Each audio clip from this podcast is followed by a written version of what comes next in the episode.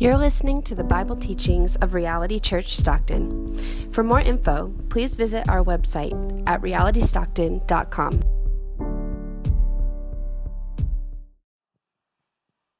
Our reading today is Psalm 13, beginning in verse 1.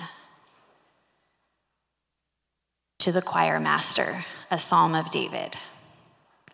How long, O Lord, will you forget me forever? How long will you hide your face from me? How long must I take counsel in my soul and have sorrow in my heart all the day? How long shall my enemy be exalted over me? Consider and answer me, O Lord my God. Light up my eyes, lest I sleep the sleep of death, lest my enemies say, I have prevailed over him, lest my foes rejoice because I am shaken. But I have trusted in your steadfast love. My heart shall rejoice in your salvation. I will sing to the Lord because he has dealt bountifully with me. This is the word of the Lord. So, this Lenten season, we are focusing on prayer and how Christians are formed and shaped through it. And what we're doing is we're looking at various Psalms throughout the book of Psalms and how they expand our prayer lives giving us language to express our hearts to God in very authentic and very honest and passionate ways in every circumstance of life. Words and ways to pray that may even surprise us and shock us a little bit. I remember as, early in my Christian years uh, reading through the Psalms, all the way through the Psalms, 1 through 150 not in one sitting, but just going through all the Psalms and being constantly shocked and thinking, I didn't know that we're allowed to pray like this. I honestly didn't know you could say things like this to God. I didn't know you could question God. I didn't know you could be so bold. I didn't know you could be so direct. I didn't know you could be so passionate. Sometimes I'm thinking, like, this is so irreverent. This is not the concept of approaching God that I had as a, as a child. And the Psalms just welcome this sort of shocking engagement with God. And I hope that you would capture this as well. And one of the surprising messages of the Psalms is this you can bring anything to God. You name it. You can bring anything to God. You can bring grief. You can bring your needs. You can bring your anger. You can even bring your doubts. You can bring your fears. You can bring your disappointments. You can bring your resentments. You can bring your secrets. God can handle them. And it's not just that, like, God is capable of tolerating them, where he's like, oh, another one of those kind of prayers. Oh, okay. But God gives us the Psalms so that we have language to, be, to bring them to Him. He is welcoming these kinds of prayers. He's giving us sanctified words so that we can offer all of these raw emotions before the Lord in prayer. Today, we are looking at lament. Lament. And to put it simply, a lament is a, an expression of grief. What's lament? It means to express grief. It's the cry of the soul before God in prayer. And there's a lot that can be said about lament. There's a lot that's been said about lament. There's a lot that we won't be able to cover about lament today. But what is vital is that we as people and as a church are at least familiar with this theme. And here's why because some Old Testament scholars estimate that about two thirds of the book of Psalms are laments. So think about it this way two thirds of the ancient Hebrew hymn book are songs of grief written in minor keys. They're emo songs, sad songs. Two thirds. As Henri Nouwen put it, I'm beginning to see that much of prayer is grieving. What is prayer? Well, a lot of times it's grieving, it's lamenting. And so, in order to align your life with God's word, and in order for us to align our lives and our community with the countless faithful generations before us, lament has to be a part of your prayer life.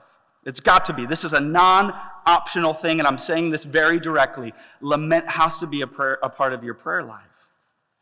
And so, what I'm doing is I'm choosing Psalm 13 because it has been described as like the model example of lament. In other words, if you're like, hey, Christian, just give it to me simply, give me an example of what a lament is, Psalm 13 would be that example. And as you can see, it's divided, as you look at your Bible, it's divided into three sections the preacher's dream, amen. So we're going to look at this under three headings honest questions, holy complaint, hopeful confidence. You with me? Okay, let's look first at honest questions, verses 1 through 2. How long, O Lord, will you forget me forever? How long will you hide your face from me? How long must I take counsel in my soul and have sorrow in my heart all the day? How long shall my enemy be exalted over me? So, when I was in high school during PE class, um, I got caught up in a situation where I made the wrong guy very upset. Apparently, I retained that ability into my adult years, by the way. And this guy was a lot older, he was bigger, and he ended up pushing me up against the wall, and he pinned me against the wall by my neck. And I remember I couldn't move. I'm one, I'm shocked that this is happening, but also I'm like pinned hard against the wall. And I remember all I could do was sort of turn my head and look in the direction of my friend who was about 10 feet away, and I will never forget it happening. He went like this.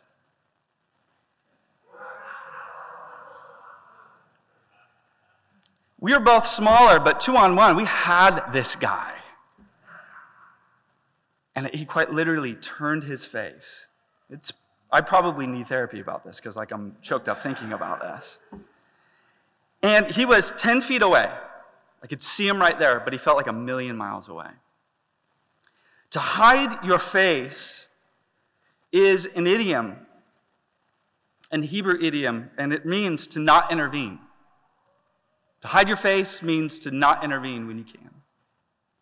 And the psalmist is asking, Where the heck are you? Clearly, you see what I'm going through here and why are you not intervening? Here we see the agonizing search to discover God in the mess of life when we're experiencing both internal struggle and external struggle. It's the wrestle to understand who God is and what He is up to when life just does not make sense. And the psalmist, who is David, is expressing this through a series of questions questions are an important part of lament. Look at, at this passage. There are five in this short passage. Five questions directed towards God. Questions are a way for us to express our heart, express our fears, our anguish, our hopes, our doubts, and ultimately to express our desire for God. Now, there may be various reasons why someone wouldn't would not ask questions in their prayer. For some, it's because they think they know everything. Look at people that typically don't ask good questions, it's typically people that think they know everything. Or for some, it may be because deep down they don't want to know the answer. You ever been in one of those situations where you're like, I have a question I want to ask, but I don't want to be responsible for the information that I'm given when I'm given an answer? Or I think more often than not, it's because we can't bear the feeling of not getting an answer. To ask the question and then not get the answer that we want. In the 21st century, we do not do very well with unanswered questions. It's been called the curse of the Enlightenment. We think that we are entitled to immediate answers. I need answers. What an entitled idea. What a privileged idea. Okay, you need answers. Okay. The world stops to give you the answers that you think you need. And let's be honest, we get aggravated when we don't get the clarity that we want. And on top of this, we now today live in what is called the information age, which means we have access to a wealth of information at our fingertips. Practical questions no longer go unanswered.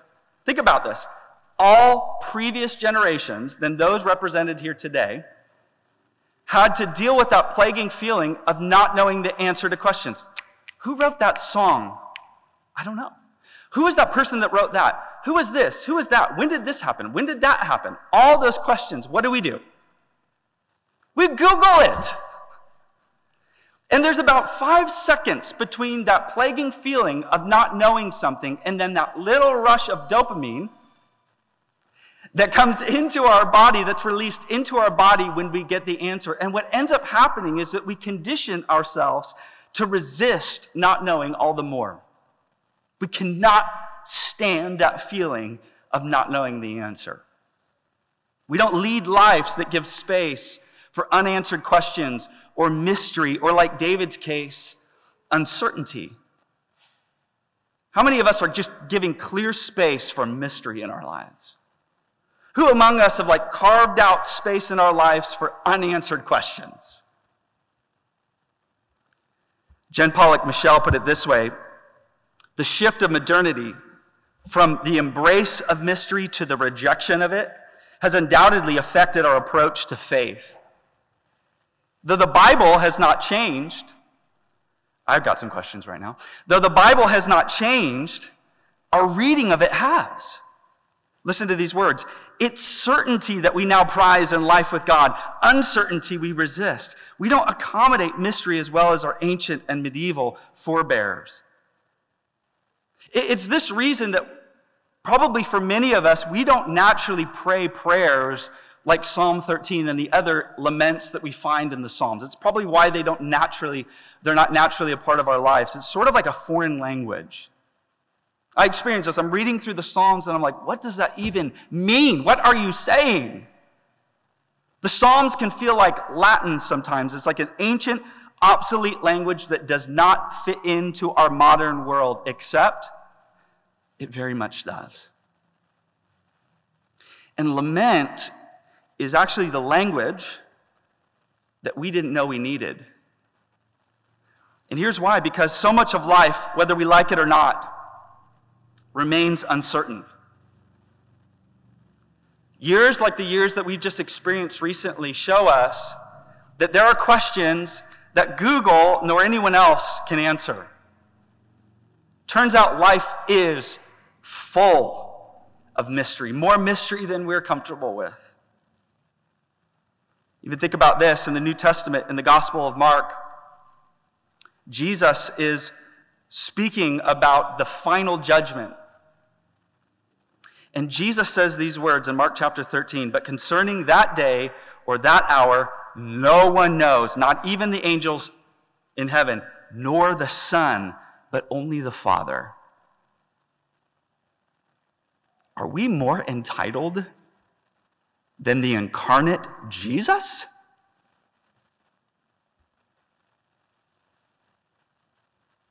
Psalm 13 teaches us how to live faithfully and hopefully in the not knowing.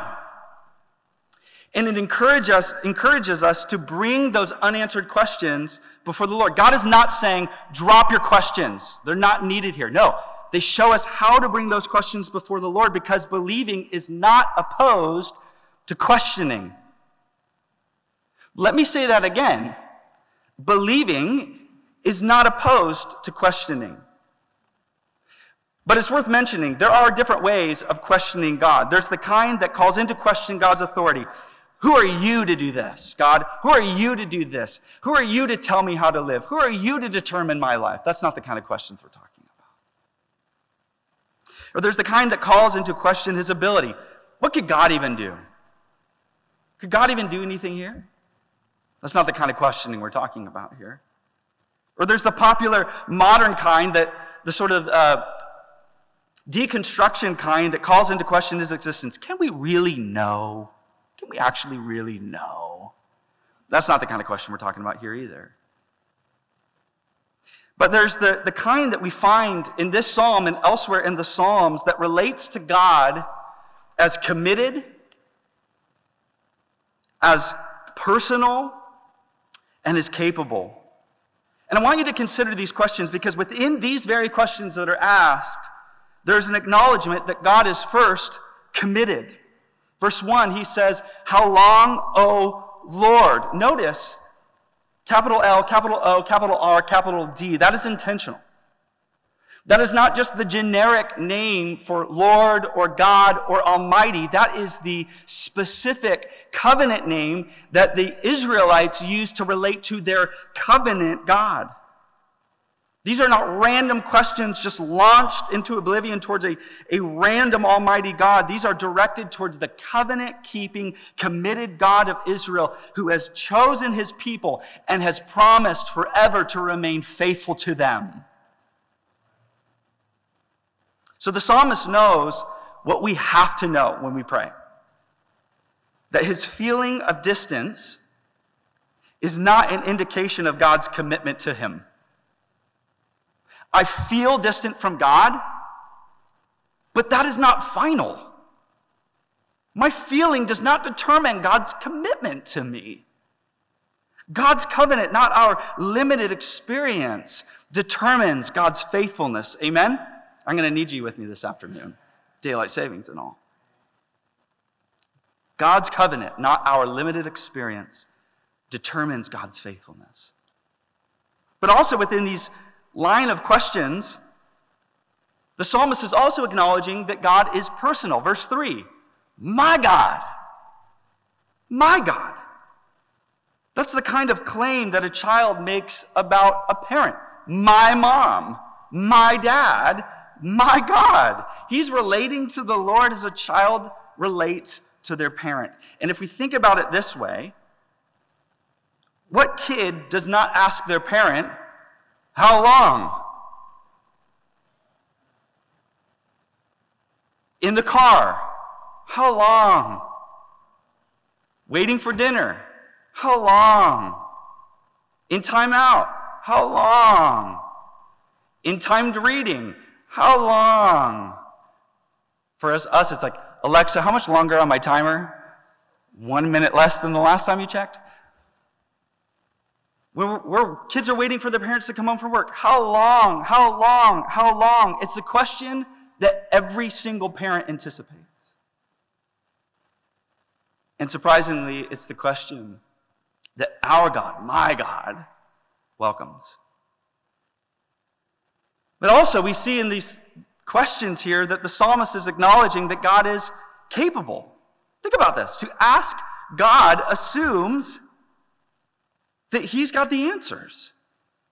To, to ask God how long a Lord assumes that God is the one who is in control of the timetable and ultimately that He alone has the ability to do something about it. You see, we confront our problems best when we're facing God in prayer. David directs his questions towards the Lord, not his enemy. David directs his questions toward the Lord, not his circumstances. David directs his questions towards the Lord, not even his own mixed emotions, because he knows and ultimately trusts that it's God alone who can deliver. Let me say it this way who you bring your questions to reveal who you trust is most capable. As we step back and we consider all of this, what we realize is that these questions aren't being asked to get information. That's the mistake that we make in the 21st century. We want information. They're not asked to get inform- information. There's no indication in the psalm that God said, I'm glad you asked. Let me tell you about it. And they're not even being asked specifically in order to get a changed circumstance. There's no evidence that God has changed his circumstance. The request beneath all of these questions is this to experience fellowship with God. Here is the, the, the, the, request beneath all of these questions. What the psalmist is saying is God, I am desperate for you. God, I need you. My life is a mess. My circumstances are so confusing right now.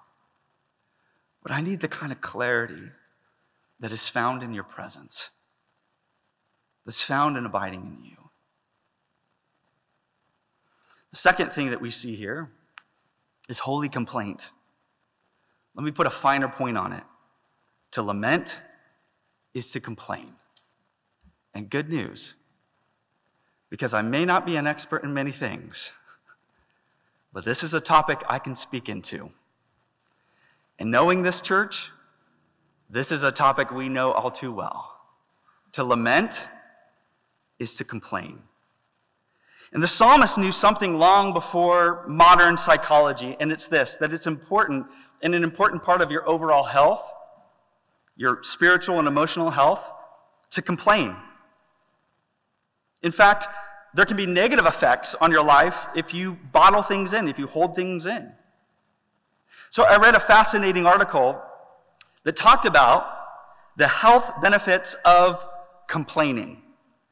And it referenced these studies that were conducted that showed the link between a complaining life and overall happiness in life. Complaining can lead to a happy life. But, as one professor named Robin Kowalski found, that not everyone who simply complains is happy. We all know this. We all know complaining people in our lives that are like the antithesis of happy. Not all people that complain are happy, but complaining can lead to happiness. What's the deal? And what she said is this it's all about making the best choice, knowing when to complain. And here's the point and to whom. God's not telling you to stop complaining. The question is, who are you complaining to? And we are surrounded by countless people who have not figured this out. People who've experienced agony and angst and fear and sorrow, real stuff in their life, real emotions, but then just don't know what to do with it. So they turn to a number of avenues like social media. We all follow people like that where they just launch their complaints into cyberspace, hoping someone is paying attention, someone sees them and hears them and affirms their complaint. Or we find those people that hijack conversations, turning otherwise healthy dialogue into these long, continuous rants about God knows what. Or some fire off their complaints against others, finding scapegoats to shoulder responsibility for whatever they're struggling to process in their own lives. And what this psychology professor pointed out is that the most effective kind of complaining happens when the complainer understands who has the authority to do something about it, when to complain, and to whom. And this is the point of lament. This is like what I'm trying to get across.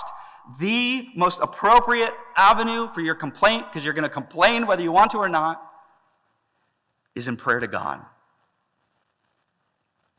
So, moment of reflection where have we been directing our complaints? Who has been our complaint department? I love it. Just even in the pews, there's like a little card. I noticed it today. It says, Joys and concerns. it's a nice way of saying, Do you have any complaints? Who are you offering those complaints to? Now, there are examples in the Bible of unholy complaints to God, like the children of Israel when they're wandering in the wilderness and they begin to complain against God. God, we had it better in Egypt. Why'd you bring us out here? Just to kill us so we die? I'd rather died in slavery in Egypt than out here in the wilderness. What are you doing? Unholy complaint. But a holy complaint recognizes what we have in God and trusts his character and specifically trusts that God hears us and that he cares about us. I think you need to pause and allow the gravity of this thought to sink in. God hears your complaint and he cares infinitely about it. The psalmist says in verse 3 Consider and answer me, O Lord, my God. Russell Moore, in his book Adopted for Life, described going to an orphanage in Russia and being in this like strange process of pursuing adoption there years ago. And this is what he writes. He said, Of all the disturbing aspects of the orphanage in which we found our boys, one stands out above all others in its horror. It was quiet. The place was filled with an eerie silence, quieter than the Library of Congress, despite the fact that there were cribs full of babies in every room and then he said, if you listened intently enough, you could hear the sound of gentle rocking as babies rock themselves back and forth in their bed. That's an eerie thought to even have. And what he's saying is that they didn't cry. Babies cry, they didn't cry. And it wasn't because they weren't needy. It wasn't because that there was something wrong with them. They didn't cry because they learned that no one cared enough to listen. And so they stopped.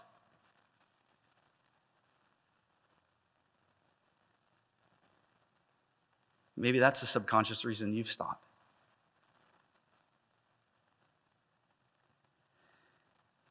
But I want you to see here that even a simple cry to God,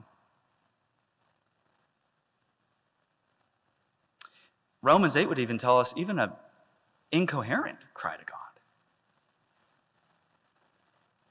Even a cry that is filled with doubts and confusion is itself an act of significant faith.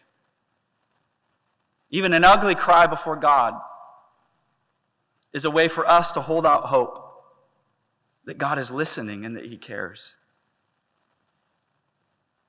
The psalmist goes on to say, Light up my eyes, lest I sleep the sleep of death, lest my enemy say, I have prevailed over him, lest my foes rejoice because I am shaken. This is the kind of prayer that is like desperate for God. What he's saying is, I, if you don't intervene, if you don't deliver me, God, if I don't have you, I'm done for. I have no one else. I'm in something that no one else can rescue me from. I'm in a situation that no person nor institute can help me in. I need you. I'm desperate for you. There's something remarkable about desperate prayers, aren't there? We can identify a desperate prayer. Desperate prayers are, are the kind of prayers that stir our hearts. And it makes me think that maybe we don't see the answer to prayers that we'd want to see because we don't allow ourselves to get desperate in prayer. Maybe we don't see answers to prayer because we pray safe and small prayers. Why would we pray safe and small prayers? Because it means less disappointment if and when it doesn't happen. Desperate prayers are risky. Desperate prayers hold God to his promises. Desperate prayers put us in a vulnerable place.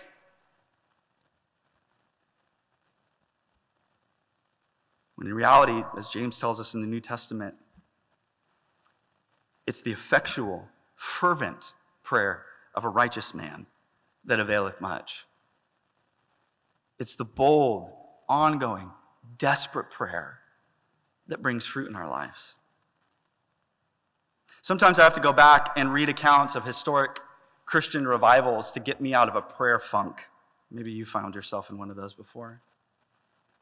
And I was recently reading about the revivals in the Hebrides, which is this strange, obscure set of islands off the Scottish coast. And as uh, I believe it was Duncan Campbell, he writes, he said, One night, the people of a small village gathered in the house of a blacksmith, crying out to God to revive his people. In other words, they were complaining to God about the current state of the church and asking God to arouse them and awaken them.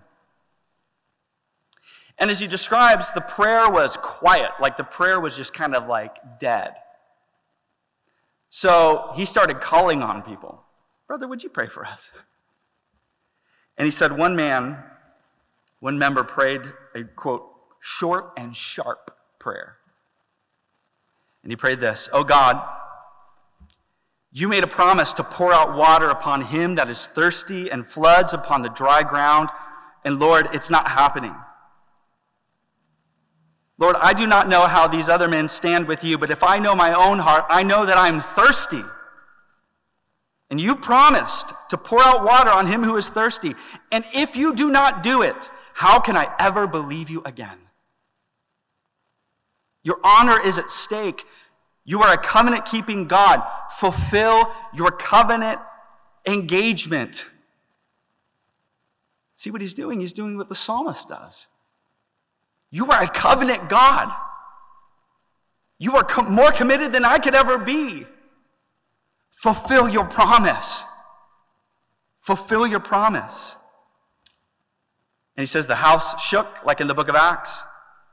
The presence of God filled the community and revival broke out. Men and women in the middle of the night started coming out of their house, being drawn, strangely drawn to gather and seek the Lord, and they didn't know what was going on. God was stirring the heart of their community through desperate prayer. The prayer of David in the psalm, the prayer of this person in the prayer meeting, it wasn't so much fix my situation. That's where we stop in our prayer. God, fix my situation. No, he goes a step further. He says, God, preserve your reputation.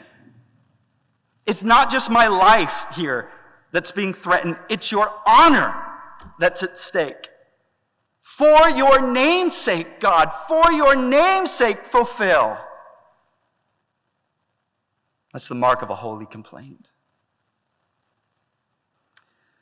For time's sake, let's move to our last point. I thought this was going to be simple today. Goodness, time change. Let's look finally at hopeful confidence, looking at verses 5 through 6. But I've trusted in your steadfast love. My heart shall rejoice in your salvation. I will sing to the Lord because he's dealt bountifully with me. This is an extremely important determination, one that every single believer who is going to endeavor to lament must make. And this is what he says But I have trusted in your steadfast love. What he is saying is this My trust is not depending on answers to my questions. Hear my questions, but if you don't answer them, I'm still going to trust you. And what he's saying is, my trust is not depending on a change in my circumstances. If I remain in this situation, God, I'm still going to trust you. What David is saying is that my trust is now depending upon your steadfast love. The word here in the Hebrew is hesed. It means loyal, steadfast, unfailing love. My experience is going to ebb and flow. I'm going to be up and down. But God's love, it's going to remain the same. And this is the most spiritually and emotionally stabilizing thing that we can get into our hearts. God's love never changes. The psalmist expresses his emotions, but he chooses not to trust them. Why? Because emotions are real, they're just not final. And while emotions persist, they're not unfailing. And while every single one of us should pay attention to our emotions, you should never trust them as ultimate. Lament is where we open our hearts before the Lord and we let it all out. It's like, sorry for the crude example, it's like throwing up. Once your head's in the toilet, just let it all out. There's no point in holding back at that point. Once you start lamenting, just let it all out. We, we open ourselves before the Lord, but here's the deal. We have to stay open long enough for Him to fill the void because if we don't, something else will. We'll let out our emotions, we'll let out our rant, we'll let out our complaint, and then something will come along to fill that void. So, this is what the psalmist is showing us. We exhale our feelings, but we inhale God's truth. We exhale our words in prayer, but we inhale his trustworthy scriptures. We exhale our subjective experience, but then we inhale God's eternal character. This is the only way that our sorrow is going to be transformed into praise which, by the way, is the kind of deliverance that David needed most. We see the deliverance that David was praying for being answered in the psalm right before us. Despair is being transformed into hope for God. His situation hasn't changed, but his heart has.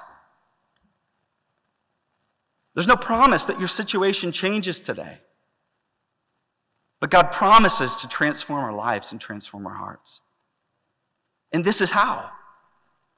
He says, My heart shall rejoice in your salvation. David has laid his soul bare before the Lord.